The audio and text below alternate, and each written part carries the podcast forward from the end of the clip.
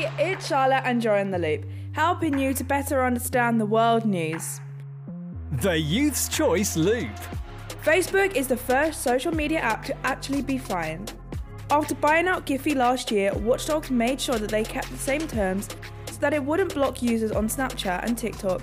However, Facebook failed to keep up with the investigation from Watchdog and as a result have been fined 50 million. The Loop. Harry Styles is making his debut in a Marvel movie. Although it'll only be a couple of seconds, it will definitely be worth it. He'll be playing Thanos' brother Eros. Just like Thanos, Eros will have immense strength, but he will also have the power to manipulate the emotions of others. Basically, what Harry Styles already does. We don't know where Marvel will take Eros' story, but there is only one direction, and that has to be to give him his own movie. The Loop.